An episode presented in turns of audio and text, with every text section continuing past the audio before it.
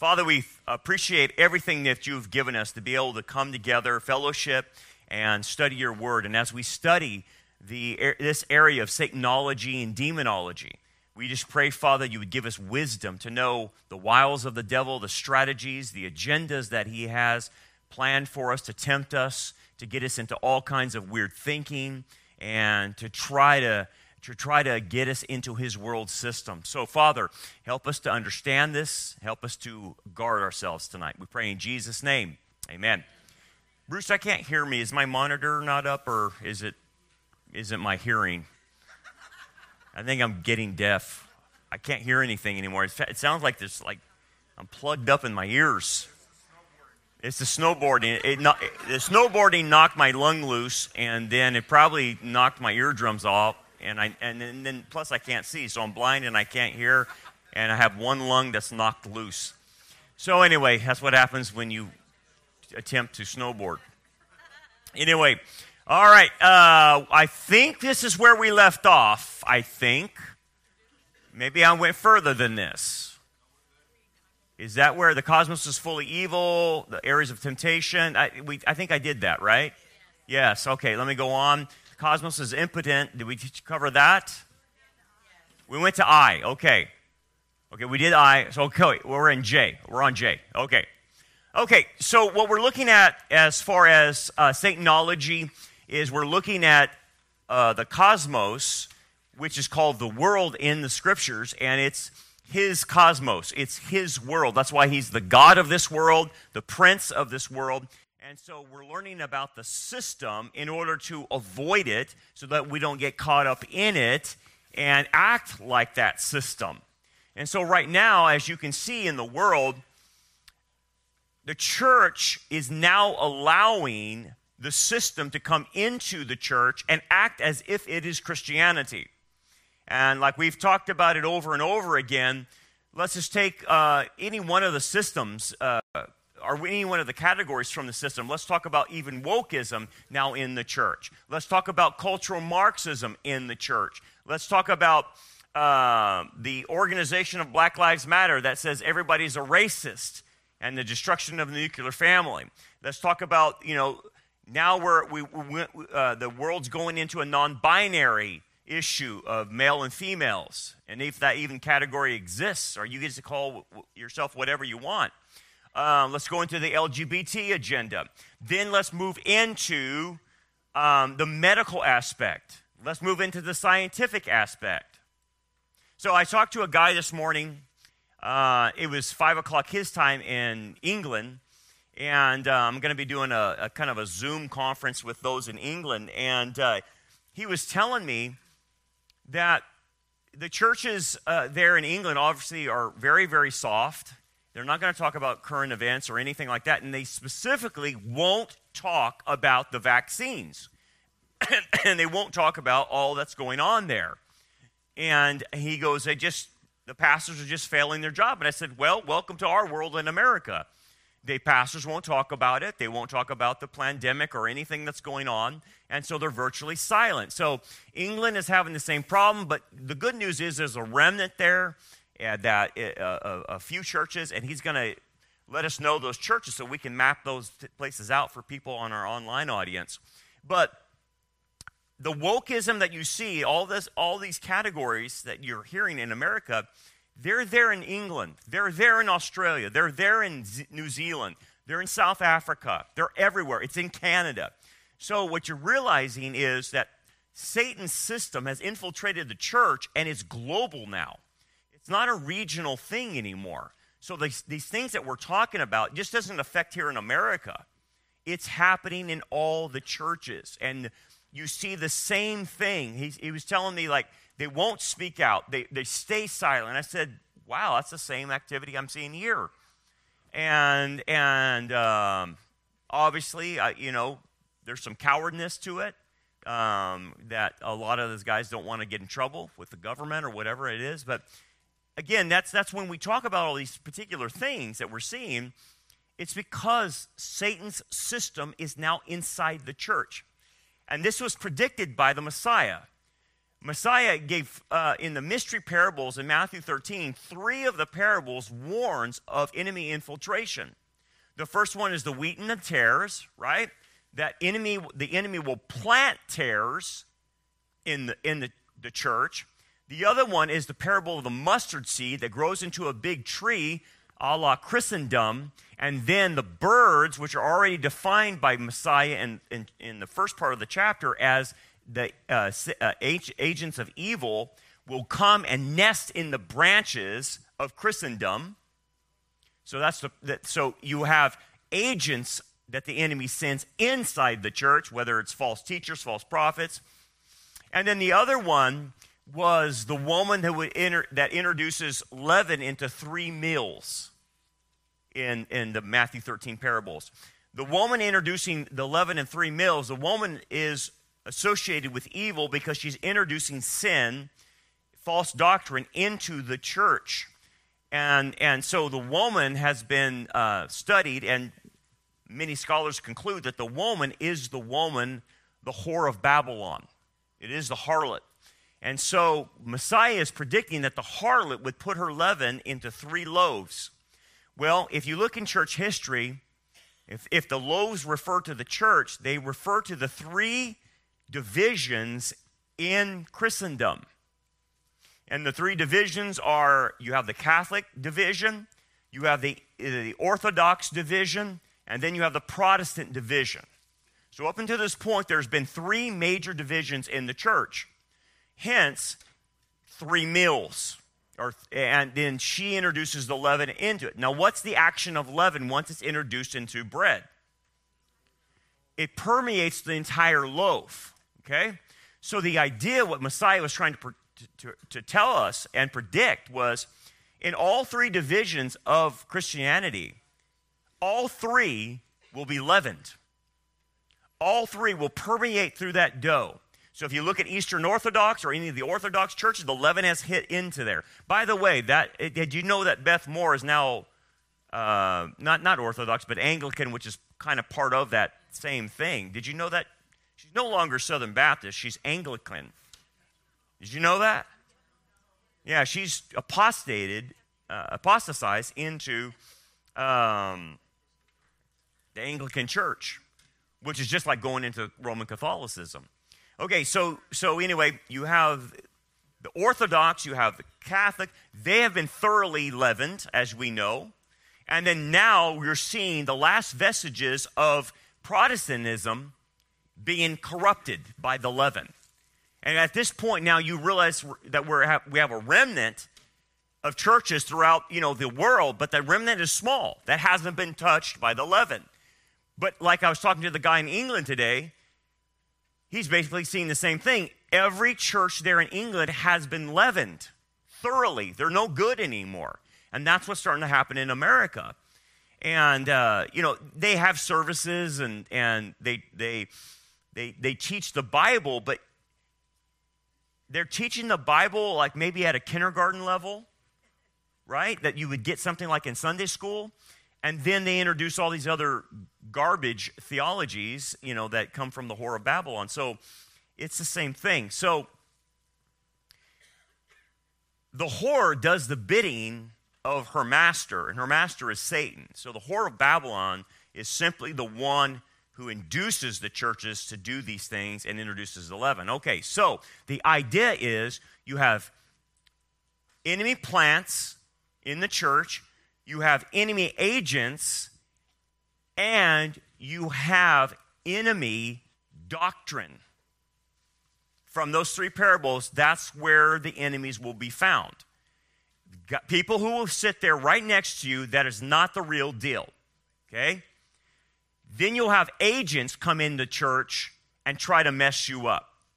And then you will have information. It's a uh, information warfare coming into the church. So you have those three aspects that you always have to be looking for. So we get it all the time. We get agents that come in here and try to mess things up. We get false information that gets spread out, and we have to put the kibosh on that. And, and, and then we also have to deal with those who claim to be Christians that are absolutely not. we get it all the time. Okay, it's just part of the game. And that's what you have to get used to. That not everybody that says they're a Christian or is a Christian, okay? You have to realize it. It's, it, you need to realize this now in the day and time we're in. And then again, yeah, that's one category. And then the other category is not every Christian is a, a mature Christian, okay? Some have repeated year one of their Christianity for 30 years, okay? That's just the truth, right? They never have grown. They're in churches that don't allow them to grow. Then there's other, other believers who are worldly. They're wrapped up in this world too much, and they don't have time for Christ, so they put him second. Then you have carnal believers that are ruled by their flesh, and they, they're useless because they're, they're too involved in the flesh. And then you have apostate believers who have departed from sound teachings and are now messing around with cultic teachings and spreading that out. That's called an apostate. So you have to understand that that system is corrupting the church in all these different categories. So, anyway, the thing about it though, the Holy Spirit then works through this system to people. Okay? And so, even though we're not part of the system, and neither is God, God intervenes into the system. And I guess what you would call that, we used to call in theology a power encounter. And what I mean by that is the Holy Spirit then works through the people of the system and convicts them. That's how he, he penetrates into the heart of that individual. And you know what he does. He, he's basically, uh, the idea of conviction is that the Holy Spirit will demonstrate to their spirit that something is true. Okay? And again, it's not the Holy Spirit forcing himself on people, but it will convict them that, that something is true. Well, what is that something? Well, there's three areas. First of all, um, that the world uh, that um, the world of sin. He'll convict them of that. He'll convict them of sin. And what do you mean by that? Well, he adds this phrase. Um, Messiah adds the phrase. Now, here's the thing the Holy Spirit convicts people of sin, righteousness, and judgment. And He's been doing that ever since creation. Okay?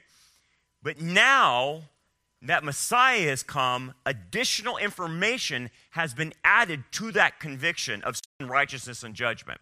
And then Messiah spells that out. And he says, of sin, of what? Because they do not believe in him, is what he adds to it. In other words, people are already condemned for their sin, okay?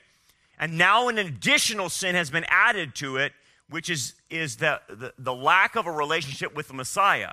So the sin of unbelief in Messiah is an additional sin that they're convicted of amongst their other sins, if that makes sense. They're convicted of lying. They're convicted of, of murdering in their hearts. They're convicted of stealing. They're convicted of coveting. But now a new sin has been added the disbelief in the Messiah. That's what's been added to their conviction. Okay? So, with that conviction of sin, how do so many people stifle that? If the Holy Spirit is proving to each human being on the planet that you're in sin, how do they deal with that? What are the options? First of all, if you, you, you believe the conviction and you're convinced, you're going to seek an answer. You're going to seek an answer for the problem of sin. Okay? And you can go one or two paths. You can say, Well, I'll, i I understand I'm a sinner, so I can choose the human path of doing good works to outweigh my bad works. Or I can choose the role of faith, right? So the person will have a, a conviction about how they want to deal with that. Okay? But that's not the only conviction. There's more convictions. But here's the thing if you choose the path of trying to cover up your sin on your own, do works righteousness, good, good, uh, good, good deeds, whatever it might be, philanthropy, whatever, something will happen in your heart okay? Because you have been revealed truth and you have decided not to go down the path of faith, you will go down the path of works, something happens to your heart because the same time you choose that, you are now suppressing something. You start suppressing truth. Okay? The minute you start suppressing truth, what happens to you according to Romans 1? You start losing your mind. You stop thinking and reasoning correctly. That's why when you deal with people out in this world, they're not thinking straight. They're like in a fog, right? They're not rational. So you can be convicted, but if you choose the wrong response, you will push that conviction down. And, then all of a sudden, you won't start thinking straight. And so all of a sudden, the first thing you don't you think of that you can earn your way to heaven, you'll create an idol somehow, some way. You'll create an idol and before you know it, you'll create an idol that's in your image. Whether it's an idol of Jesus, the false Jesus, a counterfeit Jesus, a counterfeit God, whatever you do, you will form a God that you make in your own image that actually allows you to do the particular sins that you like to do. Now, your God may not, he, your God will agree with you on the things you think are bad, and he'll agree with you on the things you think are good. So you become a God unto yourself at that point in time. That's what's happening to people when they refuse the conviction of the Holy Spirit. They will actually distort reality and create idols that allow them to do what they're doing. That's how they soothe their conscience. That's how they soothe, soothe the guilt. That's how they sleep at night. Do you really believe that Biden loses sleep, wringing his hand, saying, I can't believe I'm so evil. Wow, where did I go wrong? Was it my mom and dad? And he's wringing his hand, saying, How can I make this right? He doesn't do that, right? Because why? He's created an idol, a God, that allows him to do evil and heinous things. That's how they sleep at night and justify it as if they're good. Now, you might say, well, that's crazy. Yeah, that's the whole point of Romans 1. You lose your mind. And you get so far out there, sometimes you won't come back. So that's the first thing uh, uh, of sin. The second thing, then, that he convicts you of is righteousness. So the Holy Spirit's always convicted people of righteousness, but now he adds something to it. Messiah adds something to it. He says, Because I go to my Father and you see me no more. So, this is an additional thing to righteousness. Now, what does that mean? It basically signifies that Messiah fulfilled all the righteousness that was required by the law. Okay? He kept the entire 613 commands, which means that he was righteous. And the proof of that is not only the resurrection as the proof of fulfilling all righteousness, but his ascension back into heaven. Okay, so when, when the Holy Spirit's convicting them of righteousness, He will show them Jesus as the, the perfect image of righteousness and how they are not. So, not only does he not does he continue to use the law as as a proof that they're not righteous, he will compare them to Jesus, and in comparison to him, they will fall short. They are not perfect like him, and they will realize that. And that's what the Holy Spirit's convicting the person of inside their heart. Okay? Now, with that being said, if the person chooses to accept the witness of the Holy Spirit, then they will seek, well, I need a foreign righteousness. I will need, I will need something apart from this system. If they don't, they'll go to Satan's system and f- try to figure out ways in order to make themselves righteous according to Satan's system. And once they do that, their righteousness gets distorted. Yeah, they might be doing a few things good that are in the world or something like that, but what happens is it's a hum, human phil, uh, philanthropy type of righteousness. But in, even, even, even in the good things they do, they will fall short in the good things they do. It never is perfect. But in their minds, they convince themselves that they are righteous and they're doing a good job. And once you convince yourself that you're righteous, you don't have a need for the cross. You won't see why Jesus died for your sins.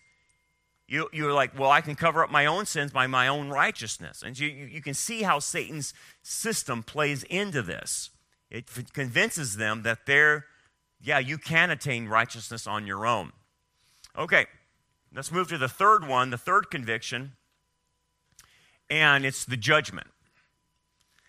And again, judgment has always been a conviction of the Holy Spirit, but now an additional piece of information has been added to this conviction.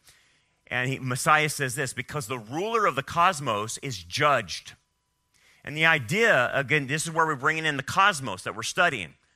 The idea is that because Satan has already been judged and eternally condemned, so too will those, will those who continue to follow Satan end up where he is if they continue to reject the Messiah. They will end up in the same place Satan goes. And so that's a conviction that the Holy Spirit's putting on people's hearts around the world. Now, here's the thing if you're convicted of judgment, well, you want to do something about it if you want to respond correctly. But if you don't respond to that, then you will have to do something about your guilt. Okay? That's what people are struggling with. And so they will find ways to soothe their guilt. And they can explain it away that there's no hell, that God is love, whatever they do, but they will figure out a narrative to soothe their guilt. Now, this is a godly guilt that you've broken the law and you stand condemned. This is not human guilt, this is a godly guilt. And, and obviously, the Holy Spirit's convicting them of the solution, which is the Messiah who is perfectly righteous. Okay, so a lot of people then what you'll see in society in this system are motivated by guilt. Guilt is the biggest motivator in a lot of people's lives. Now, it makes them do all kinds of crazy things. It, it, it distorts reality, there's no doubt about that. And, and so let, us just take let's just take wokeism for example, or, uh, and specifically critical race theory, okay, as an example. At the heart of critical race theory is a Marxist doctrine in order to divide people, okay? So it's not about race, it's about how to divide people.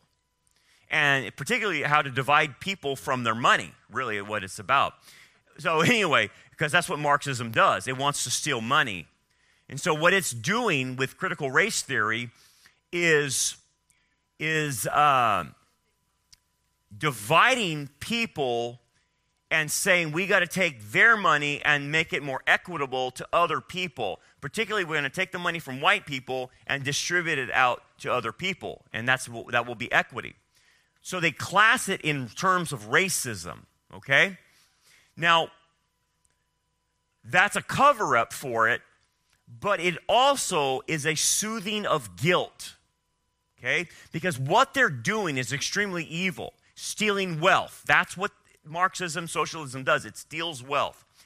So in order to in order to relieve guilt, these ungodly people will couch what they're doing in moralistic terms. If that makes sense. So, instead of saying we're going to steal your money, they're going to say, well, we're going to make all things equal, and it's, it's this white privilege is evil, and so we're going to couch it in moral terms that this is not fair, and we need to make things equitable. Bingo, they've just moralized an evil. You see how they do that? They moralize it by saying we're just, we're just trying to be fair. It's not fair, right? And, and so that's how they sleep at night. But really, they're under judgment because in order to do what they're trying to do, they have to steal money. At the end of the day, and so that breaks the, God's code, and they know they're going to be judged for it, so they got to figure out how to soothe it. Oh, okay, how about the border? Let's just deal with the border. What do the left say in order to soothe, soothe their consciousness that we're letting unvetted people come through here. We don't know who they are. They're, they're, they're, they're killing our economy because they take all the free stuff the left takes, and yet our taxes keep getting raised. And they're going to moralize it under what terms? We're being humanitarian. And the churches will, will, will do this as well, And this is what they will say. The churches will come off and say, well, we're just trying to evangelize these new people. They're lying. The churches are not trying to evangelize them. The churches actually get money from George Soros and the Open Society Foundation in order to harbor illegal immigrants coming into our country because they get paid thousands of dollars. There's a big, big money racket thing about all these mega churches that are helping illegal immigrants come in here because they get paid to teach them English, they get paid to teach them to drive, they get paid to teach them all kinds of things and it's a big money deal. That's why the Catholic Church is neck deep in this. Neck deep in illegal immigration. And they can couch it in all whatever flowery terms they want. Well, we're, we're just, you know, picking up the stranger on the side of the road like the Good Samaritan. No, you're getting money for this. And so, what evil has to do, or people who want to act unrighteousness and uh, avoid judgment, is they have to couch what they're doing in moralistic terms. Now, take for another example. This is coming down the way, by the way. They're already talking about it, and it's coming soon. So they want to chip everybody. Put your vaccination records on this chip, put your medical records, your banking records, and they want to flip to a digital currency pretty quick here. Okay. How do you think they're going to couch that in moral terms? Well, guys, this is for your security. We don't want people stealing your ID, right? You don't want your ID stolen. And plus, you won't have to carry a card. It'll be more convenient for you to have your vaccination passport right on your body. And you see, what this will do is it'll stop crime. Don't you see? These, these, these criminals that we just never put in jail, um, they won't be able to do their activities because they don't have the cash because everything will be digitalized. And wouldn't that be a safer environment for you and your kids? You see how I'm couching this? And people are going, yeah, yeah, uh huh. That sounds like a great idea.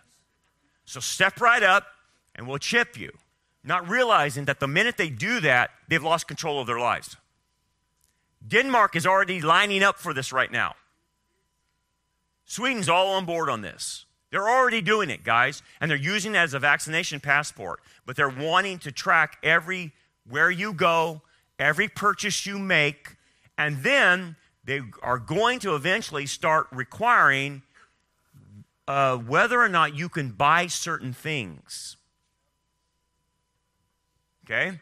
Now they're going to say, look, because we want everything to be equitable and everyone to have their fair share, you've eaten too much beef this week, and so we're going to limit your beef intake or whatever the intake might be, and you're going to have to just comply because when you, you swipe your hand, you won't be able to buy beef or whatever, or a gun. I'm going to talk about this in, in, in uh, I'm going to talk about this in the uh, Q&A. But what happened to Remington, you better take notice. You better take notice what, what happened with the Sandy Hook, the nine families that sued Remington and what that, what that implies for gun ownership and all, all that's involved, they're going to put these gun companies out of business. That's what this is about. And the judge sided with the families that Remington played a part in the Sandy Hook shooting because their commercials encouraged young men to be a man to have a gun. And, and Remington lost. I think I don't. I can't remember the the thing. I'll look on it. I, it's it's in the millions and millions. What was it? 73 million. Okay, there you go. So Remington lost 73 million in this. This is this is where precedent is being set, and don't think for a moment any other families of other shootings are not going to take advantage of this on other guns, Glock or anyone else that made these guns. Okay, so what does that mean? Well, how, how do they couch it in moral terms? They're not going to couch it in terms of, well, we, you know, we understand your Second Amendment rights to protect yourself and protect against a tyrannical government. They're not going to say that. What are they going to say? We're going to save the children. Don't you understand? We're going to save the children. See, see, you, they're going to say this to you, not me, but they are saying this. You gun owners, you guys carrying these, these military weapons, this is what gets kids killed. You see how the, they, they, they talk? They moralize it. It's about the kids. It's about the kids. So, uh, so if you're a gun owner, you must not like kids, right? That's the logic. You must not like kids. You must hate people. You must want to kill people because you own guns. Who in the world would have a gun? You see what I'm saying? They're moralizing it. This is what happens when you want to avoid judgment. You have to moralize it. Or how about the vaccine? Do you really want to kill grandma? Come on. You know, put your liberties aside and make the sacrifice for people. Don't you love humans? Are you just hateful? You just hate people, you want to kill them, huh? You want to take the disease home and kill your kids and your grandma. So you're so selfish and self absorbed. You see how they moralize it? So you're the problem. Evil has to couch things in moral terms to get it through and to also avoid the guilt of judgment. Because you know what the truth is, right? It's not guns that kill people, it's people, right? some kids off the chain, off the hook. That's not the gun's fault, but they make it the gun's fault, right? And you know about the vaccines and the jabs and all that stuff. Forget it, man. We already know the evidence of that. Um, now the stats are showing uh, that you're m- more likely to die and, and uh, because you have been vaccinated. Okay, well, and at the same time, you got these, these local school boards and schools today pushing the mask after the Super Bowl. How can any one of them, with any shred of credibility, tell the kids they have to wear a mask after what we just watched at the Super Bowl? I mean, am I crazy? Did you see what happened? Garcetti, Gavin Newsom, this, one of the CTA guys, LeBron James. LeBron James. I mean, all the celebrities from Hollywood. I saw uh, Roger Goodell of the NFL sitting next to Russell Wilson, unmasked. They're all holding their breath, right? and then they want our kids to go to school and wear a mask that they don't wear at a 70,000 eh, people venue. It, the hypocrisy, I, I understand. And yet today, you got administrators at the schools saying, make sure these kids put their mask on, otherwise, there's going to be consequences to pay. Who thinks like that? Who's evil people? And I'm telling you, we got some evil people running our schools. I hate to tell you that. I, I, I don't understand what, what, what has happened to our school systems. And I'm just talking about Bakersfield. I know West California's crazy. I know it. But Bakersfield, I'm a little shocked. I'm a little shocked that, that the principals and superintendents and the boards that just sit there and take it. Have they bought into the cosmos, though? You see what I'm saying? How are they soothing their guilt? How are they soothing the hypocrisy of our leaders and them issuing the orders from the leaders as uh, don't do as I do, do as I say? And they're carrying out the orders. I'm sorry, man. That, that, that's, we're getting into the realm of they're in the cosmos, they're part of the cosmos system. And so they have a distorted perception, as you can see. So that's how they soothe judgment. Okay, that being stated, here's the thing about the gospel in that regard the Holy Spirit does that for every individual on the planet that has ever been born and will continue. What does that say about people's responsibility then? If he's doing that to every human being, and then they have general revelation of the, the creation, they have the general revelation of uh, their conscience, bearing witness, then they have the general re- re- revelation of history, according to biblical history, and the general revelation of providence. And then they have the Holy Spirit convicting them. What does that have to do with their responsibility?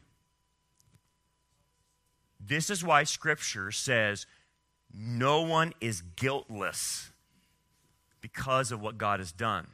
So the argument, well, what about the Bushmen over there in, in the, the, the, the African plains that's never heard of Jesus? Oh, he has because he's been convicted.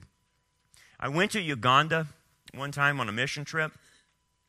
I, I was struggling to prepare myself because I'm like, okay, I'm going into like villages that are in mud huts, man. They have never seen a Westerner and never heard the gospel of Christ. So I was a little little afraid about my approach that I, I, I kept thinking, man, I'm just going to have to explain what sin is and, and how it's a trespass of God's law. And I was getting into so deep, and I'm thinking, oh man, it's going to take forever to, to witness to people. You know what I found out? Holy Spirit was already there. So when I talked to these people about sin, they already knew what it was. They'd never seen a Bible, never heard a Westerner, never heard the gospel. But when I talked to them about sin, they're all like, Yeah, I am. They all knew it. They all knew it. How is that possible? Holy Spirit. They were already convicted. They knew they were in sin because the law of God is written on people's conscience. And so he's convicting them of this and sin, righteousness, and judgment. We got there and we said, well, this is the answer. And they're like, okay, I want to get saved. We, like, we, we led like 2,000 people to the Lord in two weeks. Okay? That's how receptive they were because the Holy Spirit was already working on them. So you, you see things like that, and you're like, okay, no one's without excuse. All are responsible. And that God is doing this through Satan's own system. This is why we call it a power encounter, because these people are trapped in his world, the cosmos, and God reaches right into them and talks to them through the Holy Spirit. That's called a power encounter. He's powering through Satan's system. Now, let me give you another example of what, what we call in theology a power encounter. Um, and I've told you guys this, this story before, but I want to explain how the dynamics work. So, this gal was in Satanism for, for a long time. She was in her mid 30s. She had been with uh, Anton LaVey in the Church of Satan since she was like a little girl. She had been baptized in blood satanic ritual abuse, satanic practices, you name it, been there, done it. And again, you, you, are not going to get away without any of that happening to you unless because she was with Anton LaVey, at the Church of Satan in San Francisco. Okay, so she shows up at the church door and she says that a vision told her to come to the church and that we would tell her um, the meaning of her vision. And so what ended up happening is that um, we brought her in, I dealt with her, and what she explained to me was that she was having a vision. And the vision was that she was, I guess, I don't know, mountaintop type of area, but it was kind of flat at the top. And um, right in front of her was this shepherd she couldn't see his face, um, but the shepherd she knew, that she saw in the vision, knew everything about her. Everything, every detail, every aspect. And she said, then over in this other area was a flock of sheep. And there was 99, she said. And then she said that there was one sheep that was lost and she said, I could feel the intense grief of the shepherd as he grieved, wanting to find this lost sheep. And she goes, it was intense pain, intense emotion. And um, she goes, I, have never seen someone hurt that bad for this lost sheep. And then she said in the, in the dream, or sorry, the vision, that another uh, being came into the, the, the vision and said, If you want to know who the shepherd is, go there and they'll tell you who he is. Okay? This is very typical of uh, what's going on in the Islamic world, right? They have dreams and visions of this. So that's how she ended up at our, at our door. And, and I, I said, Well, this is who the shepherd is. So uh, I explained to her that, but again, the long story short, she wouldn't accept the shepherd, even though she knew the shepherd had power. She, she didn't want to let go of, she called Mr. S's power. She had 12 demons inside of her, she had let, let in. And she, li- she enjoyed the power that she had. And so she said she, she basically said she wanted both. She wanted Mr. S and she wanted the power of the shepherd. And I, we told her, you can't have both. You have to renounce Mr. S and you have to accept the shepherd and and we took you know we explained who the shepherd was obviously jesus the messiah and, but every time we tried to talk to her the demons inside of her would give her pain in her head they, they caused an intense pain in her head that brought her to her knees And then we were actually having encounters with her where she would flash and go, her eyes would roll back, and then whatever was looking at me was pretty evil. And it was a different, it was a different countenance. When you, when you look at people that are demon possessed, it's the eyes that are the giveaway. It's the voice that's the giveaway. It's the strength that's the giveaway. But when you look into someone that's demon possessed and the demon has actually taken over the eyes, the eyes look like a thousand feet of darkness that just go on forever. But then when you look at the countenance of the person, there's an hatred of you that you have never seen on a human level. Because honestly, the, the, the, the, the, demonic expression on her face that was contorting her face was so evil that they would have ripped us to shreds had we not been protected by the Messiah. And of course, we have the seal of Messiah on us that protects us from being attacked like that. But that was the only thing that, that prevented them from even trying to do anything to us. They did rear up, they cussed at us, spit at us, all kinds of crazy stuff, you know. Uh, tried to, try to you know, fl- uh, they would flinch at us. But they, they, were, they were held back. They couldn't go any further. But my point about this, about God going into the cosmos as a power encounter, is if people want to know the gospel, He will make sure they get it. Even someone trapped in Satanism. You think that's a stronghold that's hard to break out. But He got that vision to her and put her in a position where she had to make a decision and renounce Satan and accept the Messiah. Well, she didn't, but he did give her that opportunity through that power encounter. And, I, and I'm, I'm thinking, you know, what I want you to understand is no matter how powerful the system of Satan seems to be, God cuts through it like a knife through butter. It's not a problem for him.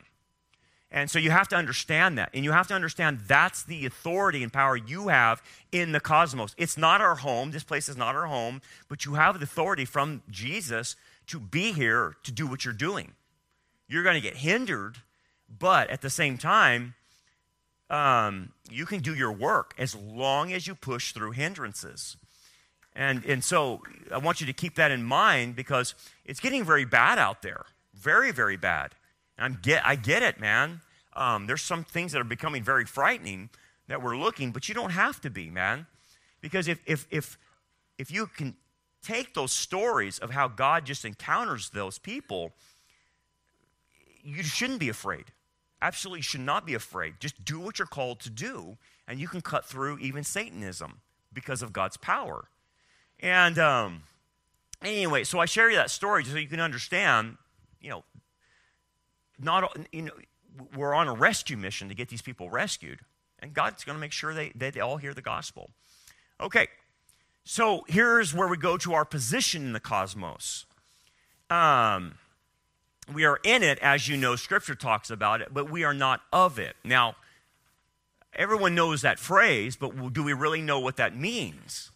Okay, I'm not in the world. I'm, I'm sorry, I'm in the world, but I'm not of it. What does being, being of it mean? What does that mean in terms of our application? Because here's the thing if you start participating with the world, you're participating in Satan's system. And that will have an effect on you. That will mess you up. So, how, how can we be in it but not of it? What is the dividing line that keeps us from being of it? Is where we have to get some definition here. Faith? Yeah. Consistent? The Holy Spirit conviction? Walking in spirit. Walking in the Spirit, yes. Will not fulfill the desires of the flesh. Now remember, there's three areas in the cosmos that you're going to be hit. The world, uh, uh, sorry, the, the, the, the lust of the flesh, lust of the eyes, and what else? Pride of life. Okay, so if I'm going to avoid the world, I have to be on the watch for those three categories in my life. Okay? So anything of the lust of the flesh that pulls me into the activities of the world, right there. Anything of the lust of the eyes that pulls me back into the world and in the pride of life. Remember, we went over those things. So you mentioned, like, like, like Jay mentions, like walking in the light. Yes, but that is a one category thing. Walk in the light so you don't desi- fulfill what? The desires of the flesh. So that's one category. So, how do you walk in the Spirit? Do you know how to walk in the Spirit? How do you walk in the Spirit? Armor of God, that's a different, uh, that's a different ballgame. You got to put the right tools on. In order to walk in the Spirit, according to uh, Galatians chapter 5, you must yield yourself first to what? The Spirit's control of your life. So, the first thing you don't want to do is try to attempt something on your own. Try to attempt obedience on your own. If you attempt obedience on your own, it will fail. So, the first thing in order to walk in the Spirit is I must yield to the Holy Spirit. And what it, if I yield, then what can He do through me?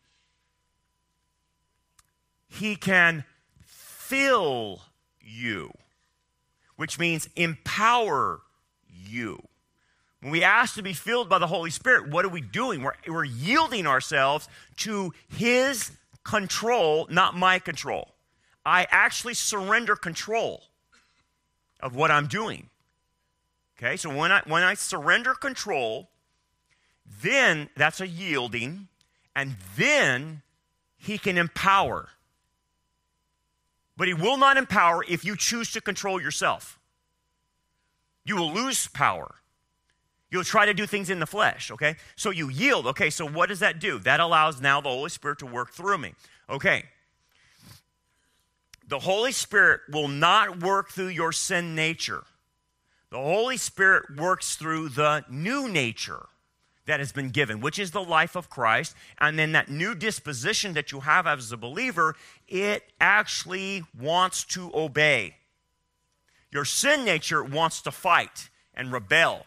So when God says, don't do this, the sin nature will say, yes, I will. The new nature says, yes, Father, I want to obey. So then at that point, when you surrender, you surrender the, to the Holy Spirit's power to be used through the new nature in order to obey. Okay? So then what does that entail? Go a little further in that. Okay. In order to obey properly, in order to function in walking in the Spirit, there is an element of faith that's involved. Okay? So it's not just yielding. The whole process is an amount of faith. You have to, you have to believe in yielding that you can receive the, the power from the Holy Spirit. That's a faith issue. Then the issue is whatever you need to be obedient for, you have to trust God for. That's the first thing. Before you even act, you have to trust God for. Well, trust Him for what? Okay, I don't know. Let's just pick out some random sin that you're trying to stop. I don't know. Cussing, okay? Macron does a real good job of cussing publicly. Um, okay, so anyway, uh, let's say you want to stop cussing. So, what's at the heart of cussing? Well, it's just I have a foul language. No, what's at the heart of cussing? Let's say you want to overcome cussing. It's typically a, a, sign that you can't control your emotions, and the only way you can control your emotions and regulate your emotions is through your tongue. You don't know, it, it's somebody that shows you they have no control over their emotions. So, and I get it. After people do it a long time, it just rolls off like a native language, right? I get it. I mean, you've been around some of the teenagers, they say they F bomb like every other word in school. I don't know how the teachers put up with that. They, they cuss like sailors, man. Especially the teenagers. They, they just they don't they don't even think it's a cuss word. Anyway, okay, so so the heart of the, the cussing comes from a person that's wanting to express emotions and doesn't have the vocabulary to do it and doesn't have the relational ability to do it.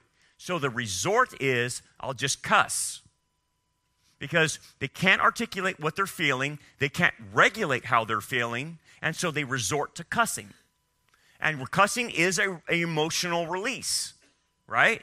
It makes them it makes them feel that they can put a stamp on what they're trying to say. It emphasizes what they want to say. Instead of having the vocabulary that can actually speak to their emotions, they don't possess, nor do they want to get that vocabulary, nor do they want to get control of their emotions.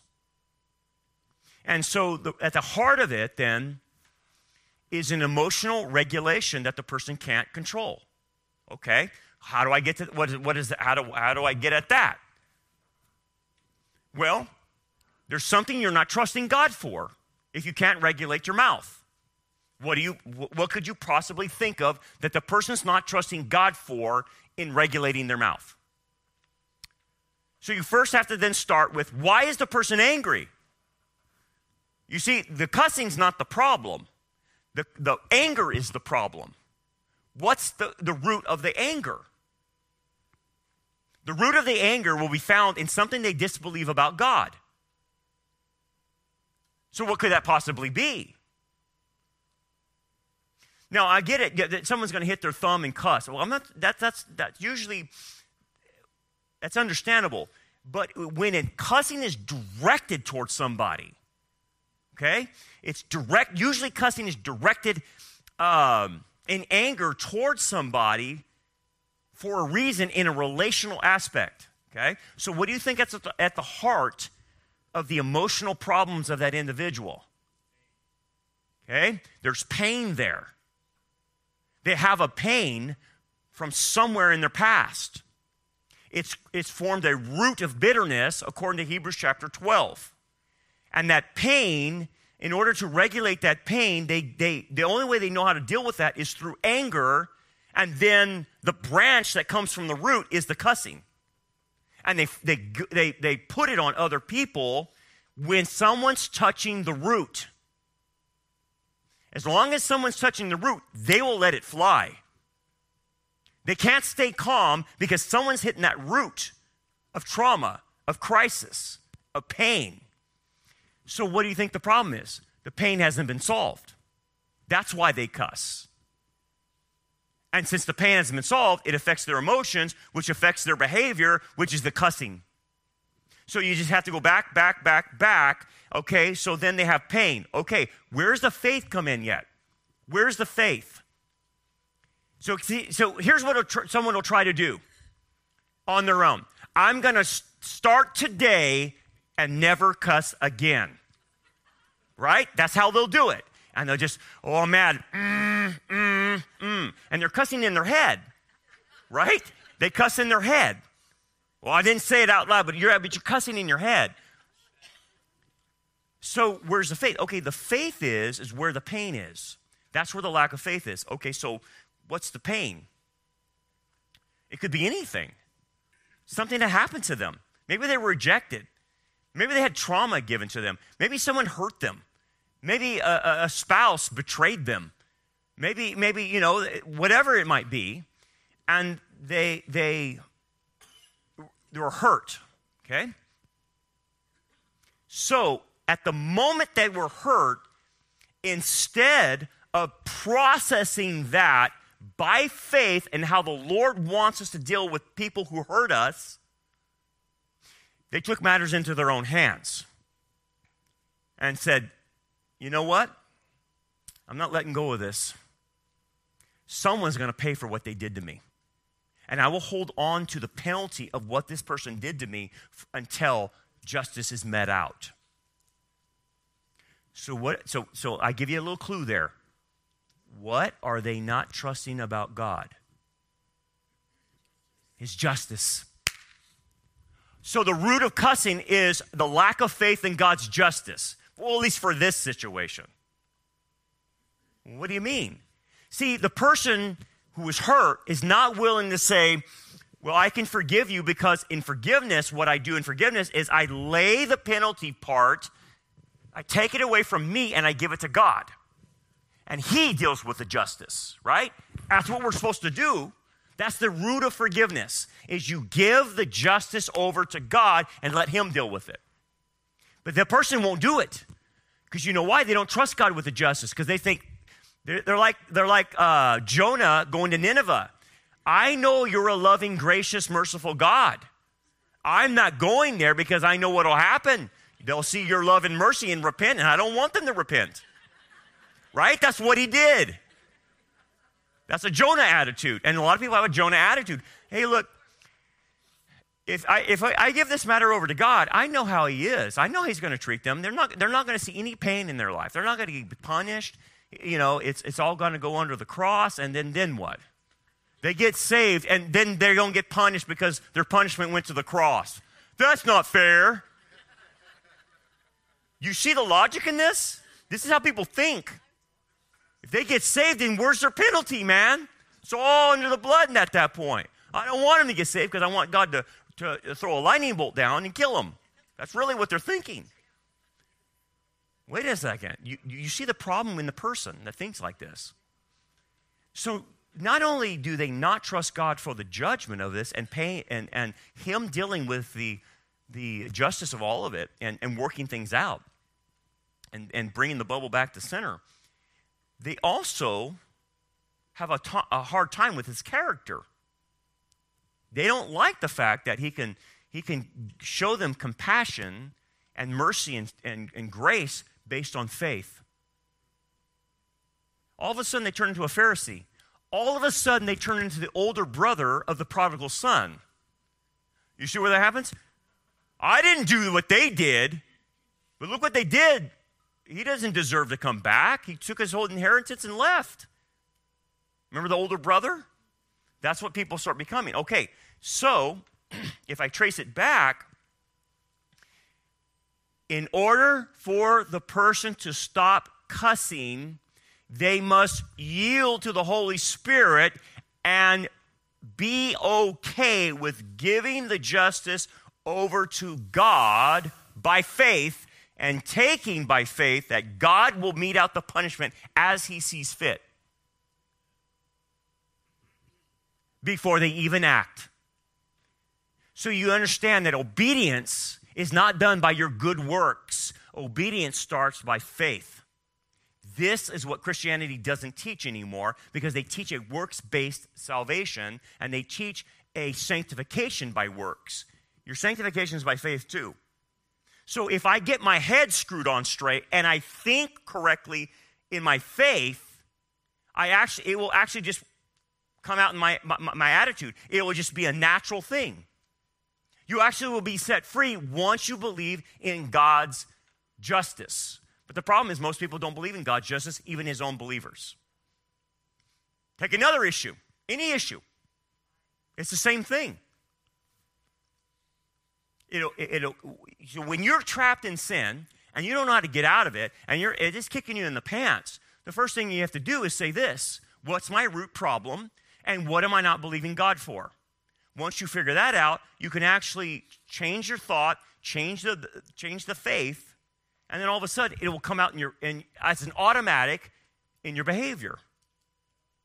You can't change your behavior on your own. It's done by faith. And the first thing you have to do is yield. And so what, so yielding has to do with quit taking your your matters into your own hands. Quit trying to overcome this on your own effort. That's the problem. Most Christians are trying to overcome things on their own effort and don't even access the Holy Spirit. So, what would the Holy Spirit do to me if I want to go back into my, my core problem? He's going to give me insight. He's going to convict me of sin, righteousness, and judgment. Well, I'm already saved. Okay. So, what he's going to convict me of sin in the area of my root? What would he convict me of? If I open myself up to the Holy Spirit and say, Father, reveal to me through the Holy Spirit what my sin in this is. Oh, that's not a question people ask. They say, stop them from sinning against me. Right? Or they sinned against me and look how messed up I am. Right? Right? So the first thing is, where's my sin at? Well, my sin is what I don't believe. That's my sin. You're not believing something. Okay? Righteousness. So if I, I go through the exercise of righteousness, he's going to convict me of righteousness.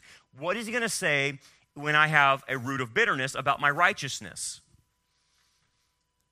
And about the situation. Because he, in, in this particular situation that we gave, the person won't forgive and won't hand over the justice to another to God. So what's the problem with the righteousness? Well, as far as the judgment is concerned, they don't believe that God is righteous fully. Because if they did, they would be able to hand it over. Well, the righteous judge can handle that. But they don't. So they have a misbelief not only in the justice of God, but in the righteousness of God. And Messiah, has Messiah proven that he's righteous? Okay. You know he's righteous, so that that's when everything that happens to you can be given to the righteous judge. Isn't that correct? Should be. But why do people harbor bitterness, anger, and unforgiveness? Because they really fully don't believe he's that righteous. That's the problem. Sin, righteousness, now judgment. I'm a believer, so I'm not going to hell. You're a believer, you're not going to hell. But what if I har- harbor bitterness, anger, unforgiveness, and I have a root of bitterness right there, and God's saying, That's the sin. You don't believe me. You don't trust my righteousness and judgment, or sorry, righteousness and, and, and uh, justice. But what about the judgment? How would that bear into it? What would the Holy Spirit convict me of in judgment? Number one, you're out of fellowship with me. If you want my forgiveness, you better forgive your brother or sister. Now, that's not talking about salvation as a condition of salvation. It's talking about a condition for fellowship with the Lord. If you don't forgive others, you're going to get uh, out, of step with the Lord, out of fellowship, and you're going to function in, the, in, a, in a, a uh, broken fellowship. Not a broken relationship, but a broken fellowship. It would be like your kid acts bad and you put them in a room, you have broken fellowship, but the kid's still your kid, right? But your fellowship is broken. So what Messiah was saying is, well, you don't forgive others, then he's not going to forgive you in fellowship and you're going to get out of fellowship. So that's the first judgment. You get out of fellowship. What's the problem with being out of fellowship with the Lord? What's the, what's the penalty that will actually come from that? First of all, you'll be disciplined by the Lord if you don't get your act straightened out fig- uh, uh, uh, fairly quick. So you're going to get spanked. Hebrews chapter 12. Okay? The second thing is if you continue to go on and on and on, then he will just let Satan mess with you and say, Well, you don't want my discipline? Then I'll have someone else punish you. And the one that's going to punish you will spare no flesh. No holds bars right. If, I, if you come out from under that authority of the protection of the Messiah and the church, then you're on his territory and he can rip you to shreds. In fact, he can kill you at that point. So there's a judgment. What we call this is temporal judgment. Temporal judgment, where a believer shortens their life because they remain out of fellowship, they won't let it go, and they keep persisting in the sin unrepentant. Okay, so he took Ananias and Sapphira, he took some of the Corinth church, said, Time, get your toys, let's go, we're going home. Enough playtime, we're going. So we'll do that. Now, there's another judgment for the believers. What's that? The what? Yes. So at the Bema seat, at the judgment seat of Christ, all believers will go there. Now, you're not judged on your sin per se at the judgment seat of Christ. You're judged on how much He can reward you or not reward you. But sin plays a secondary role. Please understand, you're not being judged for your sin at the Bema seat. That sin has already been judged.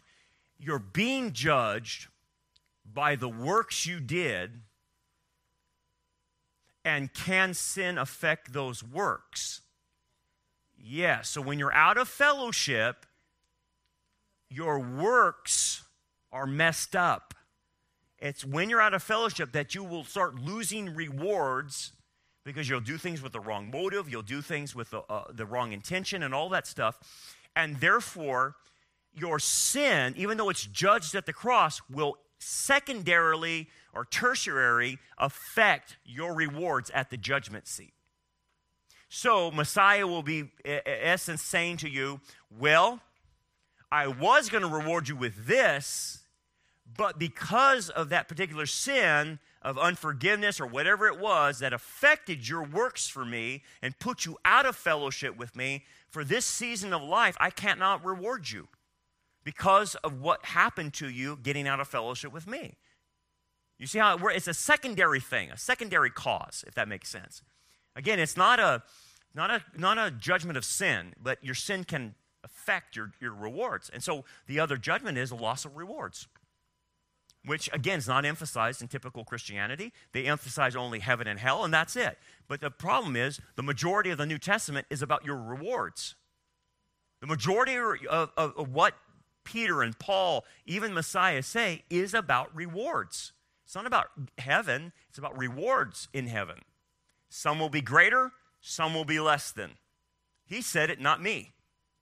Right? He said some will be great, uh, esteemed great in the kingdom, and some will be less. I don't want to be the less guy. But probably a good hunch would be the guys who are less probably spent a lot of time out of fellowship with the Lord because of the sin they were dealing with. And so it messes up their ability to be rewarded. You're not going to be rewarded out of fellowship. You're, you're in prodigal son living, if that makes sense, right? So he, doesn't, he loses his inheritance. The idea you lose rewards in the inheritance, like the prodigal son. Okay, with that being said, that's a long story. Um, um, that's probably more than you want, what you wanted to, to hear, but I hope I was clear on how you obey. It's by faith. It's by faith. It's not by works. And, and, and, and this is where, like, when you believe correctly, that freedom comes. Because, like, if you truly believe something, let, let, me give you an example, okay? I'll give an example. I was at the um, uh, Right to Life, uh, no, the Bakersfield Pregnancy Center uh, uh, dinner last night. And it's the issue of abortion and, you know, trying to save babies and, and all that, as you know. So let me, get, let me pose this question to see where your faith is. Do you believe murdering babies in the womb is wrong? Guess what? That's a sign of freedom. What are you free from? If you, you truly believe it, like no one could convince you to go abort a baby, right? You, like they would have to kill you to do that. You're not going to kill an innocent baby. And I, I, know everybody in this room would feel that way. Do you know what that shows you? That because of that you truly believe something, you're actually free. How are you free then? What are you free from? Number one, you're not going to be tempted. Even if someone tries to tempt you to abort, you're not going to do it because you, you believe it's wrong. You're free from temptation. You're free from ever acting that way. Ever. I mean, I want you to think about that. You're, you, there will never be a time where, like, hey, man, I really struggle with abortion. And man, I'm having a tough time. You guys pray for me because, you know, I was, I was sober for like uh, six months, but then now I'm, I'm backtracking and I'm back in the abortion thing again. I'm, I don't know. You, would you ever hear something like that? No. Once you, once you believe that, that's murder, you're done. You never waver back and forth. That indicates freedom, spiritual freedom. Okay, now take that and apply it to what you're struggling with. You see what I'm saying? The reason we are struggling is because we don't believe something about God. It's that's where the, the issue is. So when in, individuals struggle with pornography, it's not a pornography issue, it's a trust issue, it's an identity issue. What, what, what, what could that be? What are they not trusting about God? Remember, I said it's an identity issue. They don't trust their identity in Messiah. That's the problem. Porn is not the problem, is they don't know who they are in Christ because they think they have a rejection identity and they have to soothe that rejection identity through escapism into pornography, or let's say alcohol, or let's say drugs, or whatever the pleasure is, because they have a shame identity and a rejection identity. Why? Because they've never, they believe that's who they are. They, they believe Satan and the world and what they said they were, they were told. This is my identity. I'm all messed up. I'm jacked up. I'm this. So I need to relieve this pain, so I'm going to hit the drugs, alcohol, pornography, whatever, because I'm getting so rejected again. No, what the real issue is you don't you don't trust your identity of who Jesus says you are, and there's like 75 scriptures telling you and I who we are in the Messiah. You're a king, you're a priest, you're an overcomer. I mean, just keep going down the line, right? You're a male, you're a female. I know that, sounds crazy that I would have to say that, but yeah, yeah, you're a male. You never have to doubt that you're a male like they're doing in the world, right? You never have to doubt you're a female biologically. But, but what, what, what does that show? You see, if someone truly believed who they were in Christ, the addictions would stop. But here's what happens what does modern society try to do with people who are in addictions?